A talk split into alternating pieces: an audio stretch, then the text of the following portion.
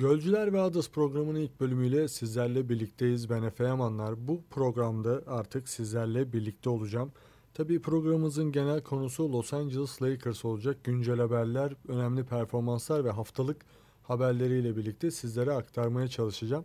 Programımızın belli bir kısmında da N B A'in genel durumuna birlikte bakacağız. Dilerseniz hemen başlayabiliriz. Lakers'la başlayalım. Lakers şu an için Batı'da on üçüncü sırada ve yirmi üç galibiyet, yirmi altı mağlubiyetle yoluna devam ediyor. Onlar da sezonu inişli çıkışlı bir form grafiğiyle sürdürüyorlar.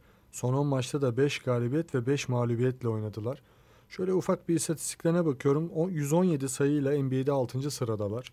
kırk dört nokta dokuz reboundla N B A'de beşinci sıradalar ve yirmi dört nokta dokuzla N B A'de on altıncı sıradalar asist rakamlarında. Şimdi e, tabii Lakers'ın sezona başlarken çok ciddi problemleri vardı. Özellikle kadrodaki kalite çok belli bir seviyede kalıyordu. Anthony Davis ve LeBron James'i dışarıda bıraktığımızda kadrodan bir şey üretilmesi çok zordu. Ki Lakers bence şu ana kadar, yani sezonun geldiğimiz şu noktasına kadar oldukça da iyi götürdü. Çünkü Anthony Davis yine belli bir süre takımla birlikte olamadı. Sakatlık sakatlığından dolayı, ki bu artık Anthony Davis için çok alıştığımız bir durum. Sakatlanması ve sakatlığının e, belli ölçüde takımı yalnız bırakması. Bu noktada da LeBron James gerçeğiyle hepimiz bir kez daha karşılaştık. İzleyenler, takip edenler çok net görüyordur. otuz sekiz yaşından sonra yaklaşık otuz yedi sayı ortalamayla oynuyor. Kareem Abdul Jabbar'ı geçerek tüm zamanların en skor oyuncusu olmasına çok çok az bir zaman kaldı.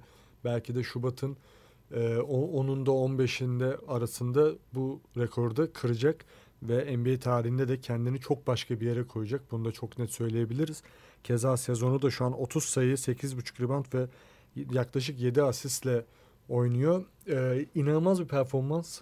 Yani maçları izlerken görüyorsunuzdur. Çok çok çok çok çok önde bir e, performans gösteriyor ama bunu yaparken de eskisi kadar topa da hükmetmiyor. Bu da değişik bir e, durum LeBron James'in kendi kariyeri için.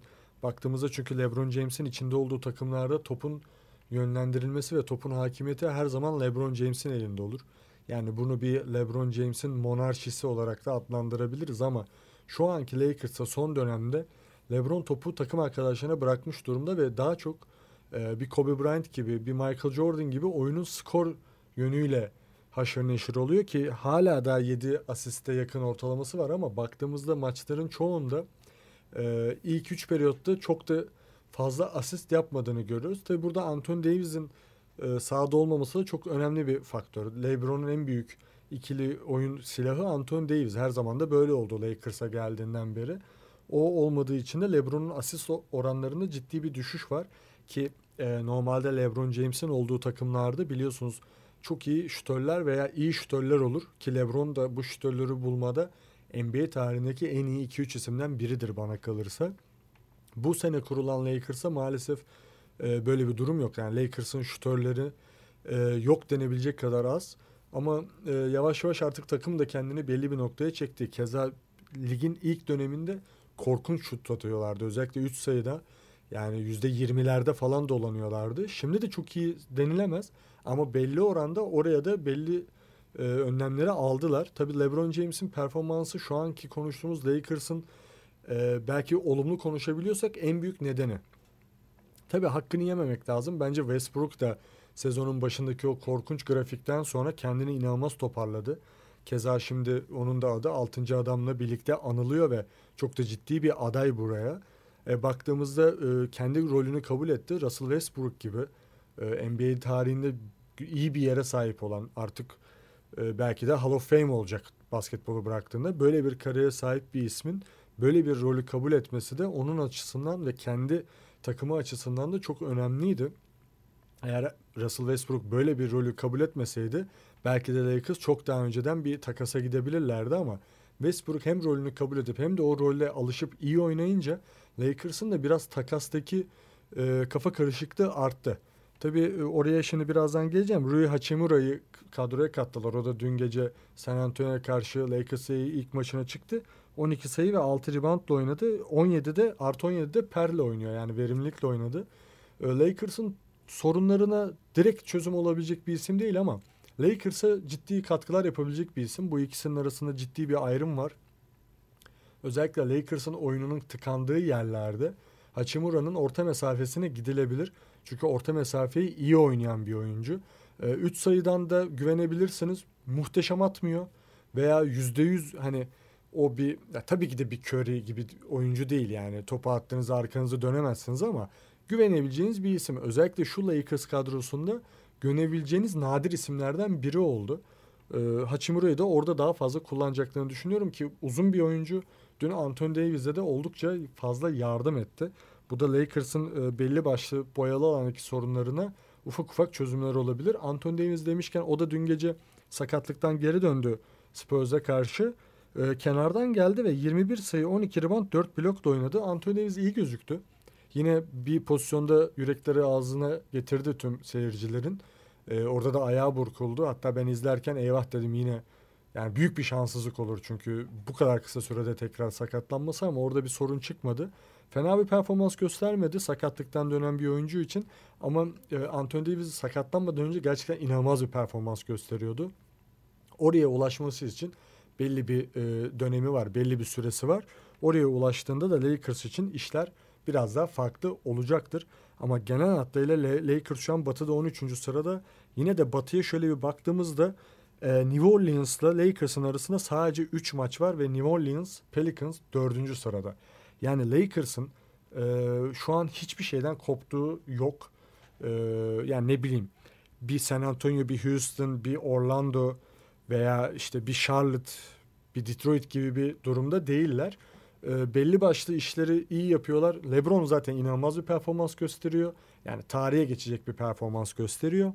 Bunun yanında da Lakers'ın hala elinde çok ciddi bir takas durumu var. Yani Buddy Hield ve Miles Turner yine gündeme geldi. Indiana ile oraların konuşulduğu söyleniyor. Tabii Toronto'ya yönelinebilir. Orada da önemli isimler var. Lakers'ın Westbrook'tan sonra kafasının karıştığı doğru. Ama bu LeBron James performansı da Lakers ve yönetimini biraz takas yapmaya da mecbur bırakıyor. Bunu da çok net söylemeliyiz çünkü LeBron böyle bir performans gösterirken keza Anthony Davis sağlıklı kalırsa o da buraya eklenecek. Ve LeBron'la birlikte Lakers'ın belli hamlelerle tekrardan şampiyonluk adayı bir takım olabilmesi diğer takımlara göre çok daha kısa sürede olabilir. Yani Lakers iyi takaslar yaparsa, kadrosunu güçlendirecek ve nokta atışı takaslar yapabilirse, ne bileyim bir Portland'dan, Oklahoma'dan veya Utah'tan veya Minnesota'dan çok daha hızlı bir şekilde e, playoff potasına girmek için girmenin büyük bir adayı olur ve oradan sonra da LeBron'un var olmasıyla birlikte e, Batı'da çoğu takıma çok ciddi sıkıntılar yaşatabilir playoff'ta. Keza bunu Batı için hep konuşuyoruz. Yani Denver şu an biraz daha farkı açtı, önde gidiyor. Memphis iyi bir performans gösteriyor. İşte Sacramento çok ciddi bir çıkış yakaladı ama e, bunlar böyle bir dönemin Golden State'i gibi ya biz bunları eleyemeyiz diyebileceğimiz takımlar değil. O yüzden Batı'da bu sene playoff'ta her an her şey olabilir. Herkes de herkese eleyebilir. Lakers'ın önündeki durumda tamamen bu iş takasa bağlı. Ne kadar takas yapacaklar ve oyunun nerelerine hamle yapacaklar, bu çok önemli. Ee, kısaca Lakers'ın gelecek beş maçına bakalım. Boston'la oynayacak, Brooklyn'la oynayacak, New York'la oynayacak, Pacers'la ve Pelicans'la oynayacak ve beş maçlık bir deplasman serisine çıkıyorlar. Ee, bu beş maçlık deplasman serisi de açıkçası çok önemli. Keza bu serinin başlangıcı da cumartesi gecesi ezeli rekabet olan Boston Celtics'le olacak. Lakers'ın işi oldukça zor bu önümüzdeki beş maçta. Ee, bakalım buradan nasıl çıkacaklar. Biz de merakla bekliyoruz ki diğer programlarımızda da o beş maçı muhtemelen konuşmuş olacağız. Evet, biraz da N B A'in genelinden bahsedebiliriz. Dilerseniz Doğu ile başlayalım. Doğu'da Boston Celtics son on maçta sekiz galibiyet alarak oldukça önemli bir e, performans sergiliyor. Tabii orada Jason Tatum çok ciddi bir M V P adayı ve Jaylen Brown da belki de e, tarihin gördüğü en büyük iki numaralardan biri olabilir. Bir takımın iki numarasından bahsediyorum. Benim aklıma hemen bu ikiliyi konuşunca Michael Jordan ve Scottie Pippen geliyor ama Jaylen Brown'un gösterdiği performans gerçekten çok çok büyük bir performans. Bu sezon Boston'ı konuşurken tabii Jason Tatum'un inanılmaz bir performansı var. Biraz onu önde tutuyoruz ama yine de Jaylen Brown'un katkısı da inanılmaz. Oyunun hem hücum kısmında hem savunma kısmında çok ciddi katkılar veriyor. Onlar da otuz beş galibiyetle Doğu'nun zirvesinde yer alıyorlar ama son iki maçlarını da kaybettiler. Böyle bir e, durum var. Doğu'nun ikinci sırasında Philadelphia var. Philadelphia altı maçtır kazanıyor ve onlar da son on maçta sekiz galibiyete ulaştılar. Tabii orada Joel Embiid belli bir dönemden sonra kendi kendi rolünü buldu ve kendi performansını buldu, kendini buldu diyebiliriz. Aynı zamanda oradaki en büyük fark da James Harden'ın da kendi rolünü kabul etmesiyle Philadelphia'nın oyunu bir şekilde değişti. James Harden çünkü oyunun çok uzun bir dönemdir skor yönüyle çok aşırı neşirdi. Orayı çok kovalıyordu ve orada da çok ciddi bir, önemli bir oyuncu. Yani çok ciddi yetenekleri var ama baktığımızda şu an gerçekten bir top yönlendirici ve guard olarak oynuyor. Bu da Philadelphia'da şu an işe yaradı. Onlar da altı galibiyetlik bir seriyle Doğu'nun ikincisi. Milwaukee'de Giannis geri döndü. Onlar da iki galibiyet aldılar üst üste. Milwaukee e, her zaman şampiyonluğun önemli adaylarından biri olacak bu çekirdekle birlikte. Belli başlı sorunları var ama işte tabii onlar da e, işler ciddileşince savunmayı çok cid, çok fazla arttırıyorlar. Yani Giannis mesela çok iyi savunma yapmıyor bu sezon ama playoff'larda böyle bir savunma yapmayacağını hepimiz biliyoruz. E, Brook Lopez en iyi savunmacı oyuncu ödülüne aday bir isim. Belki de en, iki adaydan biri en çok öne çıkan. E, onlar da bir şekilde bu sezonu üçüncü, ikinci sırada devam ettireceklerdir diye düşünüyorum. Tabii Brooklyn Nets'e geçersek, Brooklyn'de son on maçta altı mağlubiyet aldı. Onlar Kevin Durant sakatlanmadan önce yirmi maçta ya da yirmi bir maçta yanlış hatırlamıyorsam on yedi galibiyet almışlardı. Kevin Durant'ten sonra belli bir düşüş yaşadılar ama Kyrie Irving, yani öyle bir sezon başlangıcından sonra, bu kadar sıkıntılı, bu kadar kaotik bir sezon başlangıcından sonra şu an gerçekten inanılmaz bir performans gösteriyor. Nick Claxton orada çok ciddi bir e, performans gösteriyor. Yine de e, Kyrie Irving'e biraz şapka çıkarmak lazım. Çünkü kimsenin istemediği adam rolünden bir anda yine e, süperstar Kyrie Irving'e geri döndü. Ki Golden State'e karşı da çok iyi bir e, basketbol oynadı. E, baktığınızda son maçlarda sürekli otuz otuz beş kırkları buluyor ve Kevin Durant dönene kadar da bu performansını devam ettireceğini düşünüyorum. Kevin Durant'in de All-Star hafta sonunda geri döneceği söyleniyor. Yani All-Star'da oynamak istediğini söyledi. E, oralarda da K D muhtemelen geri dönecektir diyelim. E, Cleveland biraz düşüşte. Cleveland'da son on maçta altı mağlubiyet aldı. Miami son on maçta yedi galibiyet alarak ciddi bir yükselişe geçti. Onlar da şu an Doğu'da altıncı sıradalar ama her an daha üst sıralara çıkabilirler. Şöyle bir bakıyorum, Doğu'da Washington dört maçtır kazanıyor. Onlar da çok inişli çıkışlı bir grafik sergiliyorlar ama baktığınızda onlar da ciddi bir playoff adayı. Önlerinde tabii Chicago Bulls var, Indiana Pacers var, Atlanta var. Atlanta'da aslında benim şu ana kadar daha üstte olmasını beklediğim bir takımdı ama onlarda da takım içinde ciddi kaoslar oldu. İşte e, koçla Trey Young'ın arasında olanlar bir türlü çözülemedi. Orada bir soğukluk oldu ama yine de şu an onlar da iyi gidiyor. Son on maçta onlar da yedi galibiyet alarak yükselişlerini sürdürüyorlar. Indiana son on maçı kötü geçirdi. Onlar sekiz mağlubiyetle yollarına devam ediyorlar. Ee, Doğu'da genel durum böyle. Batı'da ise Denver Nuggets şu an e, lokomotif takım olarak öne çıkıyor. otuz dört galibiyetle şu an birinci sıradalar ve son on maçta da sekiz galibiyet aldılar. Tabii orada Jokic inanılmaz bir performans gösteriyor. Şu an yine M V P'nin en büyük adaylarından biri oldu ama Jamal Murray'nin de kendini bulmasıyla Denver başka bir seviyeye geçti. Ee, bunu hep konuşuyoruz zaten. Jamal Murray bu takımın çok önemli bir oyuncusu, iki numarası ve e, onun aktiv, aktivasyonuna göre Denver'ın da tüm hücumu değişiyor. Tabii ki de Jokic gibi bir isim varken çok daha konforlu, çok daha rahat oynuyor herkes. Yani Aaron Gordon kariyerinin en önemli e, sezonunu geçiriyor diyebiliriz ve bunda Jokic'in çok ciddi bir payı var. Ama yine de Jamal Murray'nin bu performansa gelmesi oldukça önemli. Memphis kötü gidiyor. Memphis dört maçtır mağlup. Onlar da e, biraz dağıldılar. Dün de Golden State'e karşı son topta inanılmaz bir e, bana göre aylaklık yaptılar ve maçı da kaybettiler ki orada bir garip bir çekişme var biliyorsunuz. Draymond Green'in açıklamaları, işte onlarla rakip değiliz dedi. Orada Desmond Bain çıktı, e, Ja Morant çıktı, bir şeyler söyledi. Psikolojik olarak biraz zorlanıyorlar çünkü geçtiğimiz günlerdeki Lakers maçında da buna benzer bir sorun yaşamışlardı. Hatta e, Shannon Sharp N F L oyuncusuyla Ja Morant'ın babasının arasında bir böyle bir takışıklık olmuştu. Sonradan tatlıya bağlandı ama yine de e, psikolojik olarak biraz e, düşüşteler. Bunu da çok net oyunlarından görebiliyoruz. Tabii Sacramento son on maçta yedi galibiyet alarak üçüncü sıraya kadar geldi. Sezonun bana göre en flash takımlarından biri. New Orleans Pelicans altı maçtır kaybediyor. E, Brandon Ingram orada geri döndü. Ama tabii Zion Williamson'ın olmamasıyla birlikte hücum tamamen dengesizleşti. Yani orada e, hücumda net karar verici Zion Williams ve o temel, onun temelinde oynuyorlardı oyunu. Onun sakat, Zion'ın sakatlığıyla birlikte e, Pelicans'ı oldukça zorlanmaya başladı. Onların da muhtemelen en büyük isteği Ingram'ın bir, en kısa sürede tekrar eski formuna gelmesi, ama çok kolay olacağını düşünmüyorum. Yine de sezonun onlar da bence flash takımlarından biri.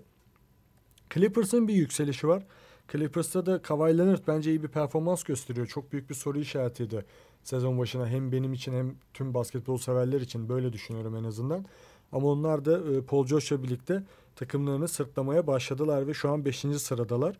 Dallas son iki maçtır kaybediyor ve son on maçta da yedi mağlubiyet aldılar. Orada tabii Luka Doncic e, takas bekliyor. Bu çok net. Bununla ilgili açıklamalar da yaptı.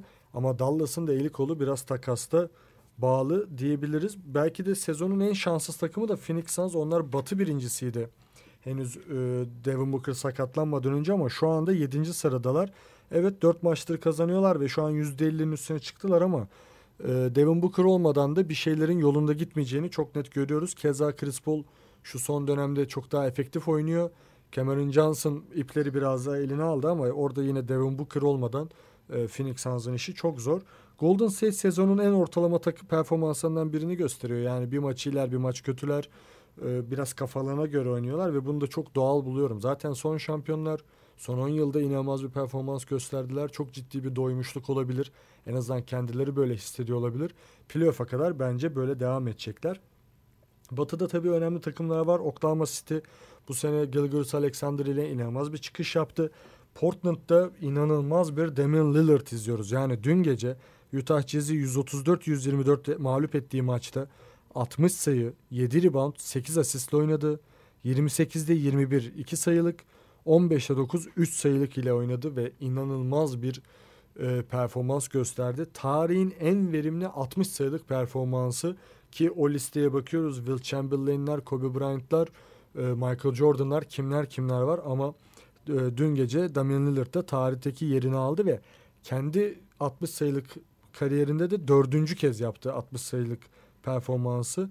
E, bu sezon inanılmaz bir performans gösteriyor. Şu an Portland'ı tek başına taşıyor desek yanlış olmaz, en azından ben böyle düşünüyorum ve izlediğim kadarıyla da böyle görüyorum, ama Portland'ın da işi çok kolay değil. Tabii orada bir Los Angeles Lakers var, ilk bölümde konuşmuştuk. Ee, batıdaki genel durum e, herkesin her an yer değiştirebileceği bir konum var. Yani işte Sacramento yirmi yedi galibiyette, e, beşinci Clippers yirmi altı galibiyette, bakıyorsunuz onuncu Utah Jazz de yirmi beş galibiyette. Yani e, çok değişik işler, çok değişik durumlar var. Batı'daki bu playoff çekişmesi, play-in çekişmesi All Star'dan sonra bence inanılmaz bir seviyeye gelecek. Onu da merakla bekliyoruz diyelim ve bugünlük programımızı kapatalım. Tabii bugün programımızı kapatırken üç yıl önce kızı Gianna Bryant ile aramızdan ayrılan Kobe Bryant'ı da anmadan geçmek istemiyorum. Belki de birçoğumuza basketbolu sevdiren ve basketbolu bambaşka bir yere, hayatımızda bambaşka bir yere taşıyan bir isimdi. Dileriz ki gittikleri yerde mutludurlar ve huzurludurlar. Gölcüler ve Others'ın bu bölümünde sizlerle birlikteydik. İlk bölümün e, tabii a, sür, dilim sürçmüş olabilir. Belki yanlışlıklar yapmış olabilirim. Şimdiden affola diyorum ve bir sonraki programda görüşmek üzere.